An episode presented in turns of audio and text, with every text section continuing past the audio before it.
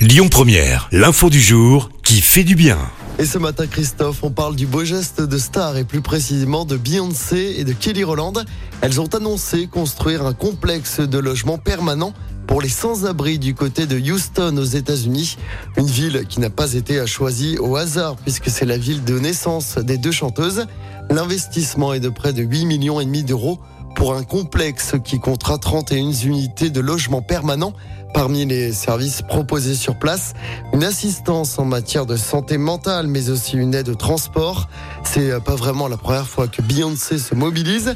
Elle avait déjà fait un don de 2 millions d'euros en avril pour venir en aide à des étudiants notamment.